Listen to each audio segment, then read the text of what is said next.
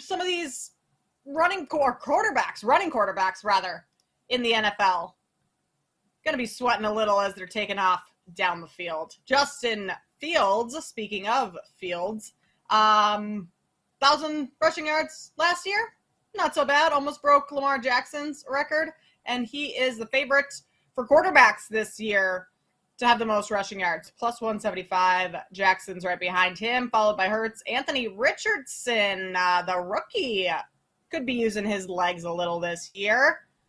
I don't love Justin uh, Fields to win it again, just because hard to do that two years in a row. Not that he needs to have a thousand rushing yards in order to win this thing.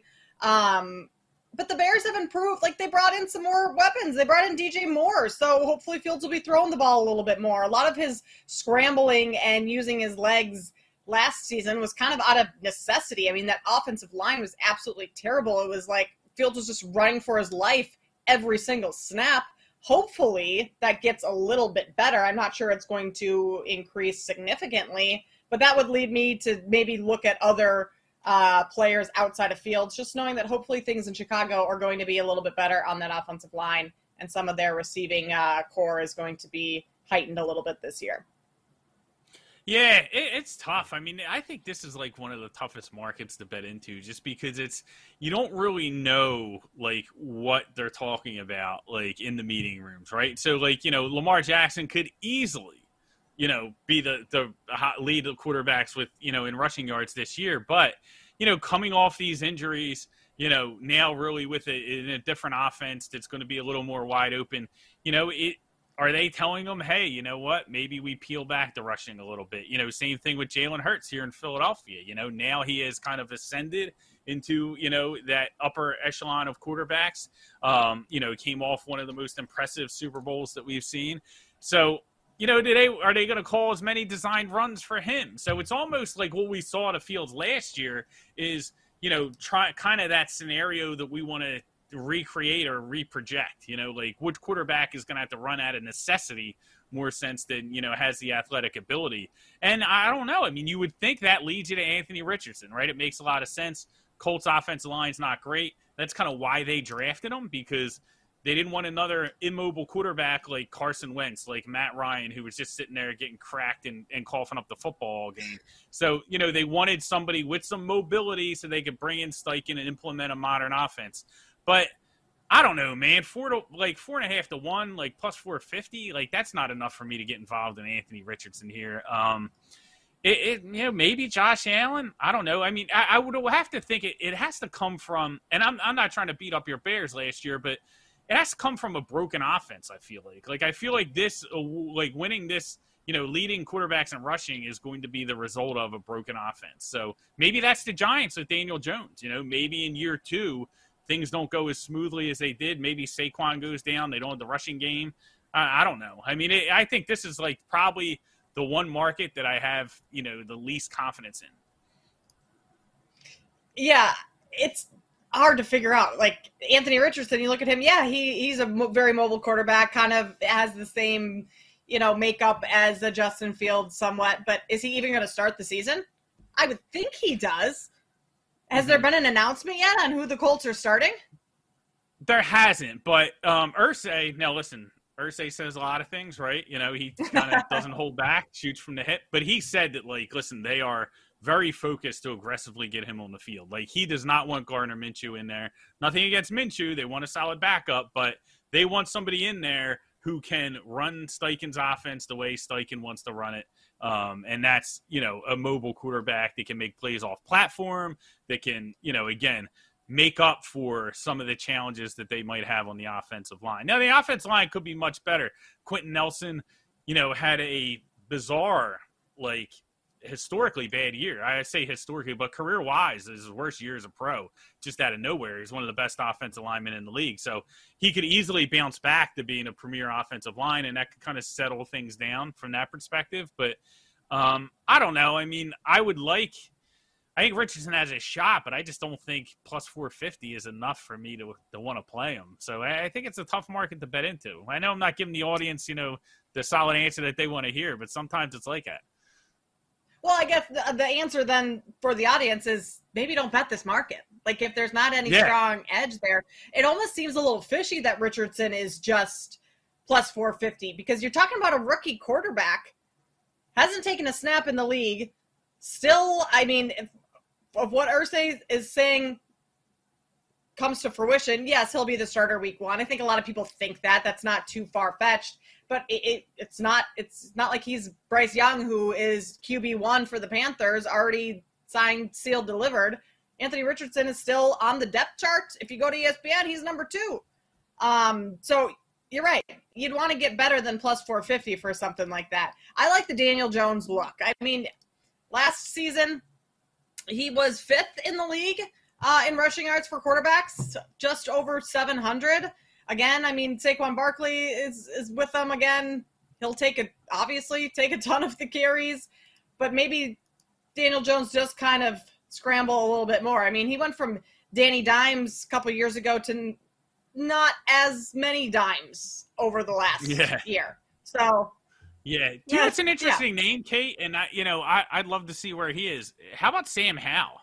Right, Sam Howell's a guy Yeah. who showed mobility in North Carolina. Right, he's getting a spot to start in an offense that does not have a great offensive line. Like that's the issue with the Commanders. He has, listen, he has a ton of weapons at the receiver position. He has McLaurin, he has Dotson. He's got guys he can, you know, throw the ball to. But him being, you know, a second year guy, he might not have the experience or vision, you know, to, to get the ball in their hands. You know, when when the uh, offensive line starts breaking down, we starts feeling the pass rush. We see it with young quarterbacks all the time. He might be like go go go. You know, like just think like, hey, I'm bolting out of the pocket. I'm going to run.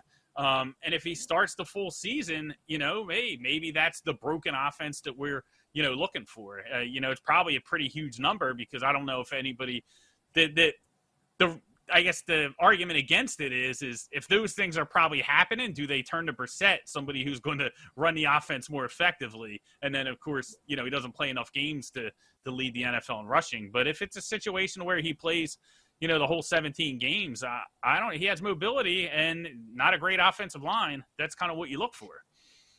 Well, yeah, that's a really good call because the a lot of what I've been reading with Justin Fields is like Justin Fields can be a really good passer. Like he has the ability to throw the ball and mm-hmm. but it's it's timing. It's decision making. It's those quick decisions that maybe he is not quite up to par on and that's what's holding him back from being a really good passing quarterback is when you're scrambling and have to throw in a split second and read the defenses and make those decisions, like maybe Justin Fields is just a, still a step behind on that it's early in his career. That stuff's all going to come, but that might be where Sam Howell is at right now in not being able to make those decisions. So he just holds on to the ball and has to scramble with it. Exactly what Fields did a couple of years ago or last year.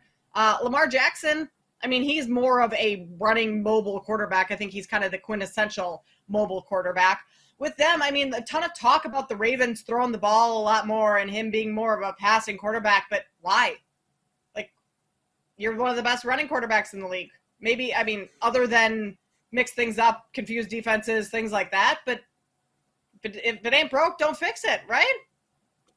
Yeah, I think so, but it's also, you know, it, it's it's an interesting conversation in the sense that, you know, I think we look at it and we say, yeah, but you don't want them taking too many hits because you want to keep them healthy. Yeah. But then when Lamar Jackson got injured, he got injured in the pocket. He didn't get injured running, right? So I think that's one of the biggest misconceptions is that like these quarterbacks when they get hurt that are running quarterbacks get hurt running. They really don't. But again, you know, if you're accumulating more hits, you're just kind of adding more risk. But uh, you know, the one thing that Jackson does do very well is he's great at getting out of bounds when he needs to. You know, he's a gifted runner, so he feels you know the pressure coming, the players coming at him. He knows how to duck out of bounds and protect himself. But I just don't think. I think it's going to be a situation of where they look to run him more in key spots. So it's more of like a surprise for the defense as opposed to, you know, a design run, something that keeps happening. And I think that they think they can be even more effective, right? If they don't do it as much, when they do it, it'll be much more effective. So I think that's kind of how they're approaching it. Um, but who knows? I mean, like I said, you know, a couple injuries to some of them wide receivers and everything could change. You're listening to BetMGM tonight with Kate Constable and Mark Drumheller. Mark, let's move over to receiving yards. Most receiving yards in the NFL. Justin Jefferson is the favorite, six to one. Not a surprise. He was offensive uh, MVP last season. Ja'Marr Chase, right behind him, followed by Tyreek Hill. Cooper Kupp. That's a that's interesting. I mean, I know Cooper Kupp's still really good, and he's got Matthew Stafford thrown into him, but the Lion, the Lions, oof, yikes, the Rams. it's been a couple years since Stafford's been on the Lions. I mean, the Rams just seem to be a disaster. And maybe that that that duo of uh, Stafford and Kupp is just going to be the only thing that works for the Rams this year, and maybe that's why uh, Kupp will have quite a few receiving yards and is high up on the board there. Um, of those top four or five, who catches your eye the most? I, think Kupp makes some sense. I mean, if if the key though, the problem with that is, is I, I don't know if I buy that Matthew Stafford can stay healthy at this stage of his yeah. career. Like even when they won the Super Bowl, he had a trillion injuries that year. Like it, it's just I, I think it's tough. So, you know, you're kind of hitching your wagon, you know, to Stafford's health, you know, if you're betting that. But you know, I like a couple guys I like further down the board, right? CeeDee Lamb. Um, I think that's a guy you're getting 20 to 1 odds. Um, he can definitely, you know, lead the, the league in receiving yards. Uh, you know, again, we know McCarthy's going to run the ball a little bit more, but they're still going to throw it. When they throw it, they're going to throw it to CeeDee Lamb. I mean, he's one of the best wide receivers in the game. Um, you know, he's a cowboy, so you know, not my favorite player, but uh, you know, we got to give credit where credit's due. And if credit, if a guy like that can make you some money, you got to pounce on it. So I, I, like him there. I like you know, right in the same uh, area. What about Garrett Wilson? Right, Aaron Rodgers, the Jets, that offense, right? Boom. You know, we know what do we know about Aaron Rodgers? Davante Adams last year, Christian Watson, right? When he has his guy, that's the guy that gets the ball every single week. People couldn't wait to, you know, bet Christian Watson props last year. You know, they were just waiting for him to open so they could pounce on the over because once Rodgers commits to his guy, he's the guy that gets the ball. That could be Garrett Wilson at 18 to 1. It could propel him to, uh, you know, lead the NFL in receiving yards.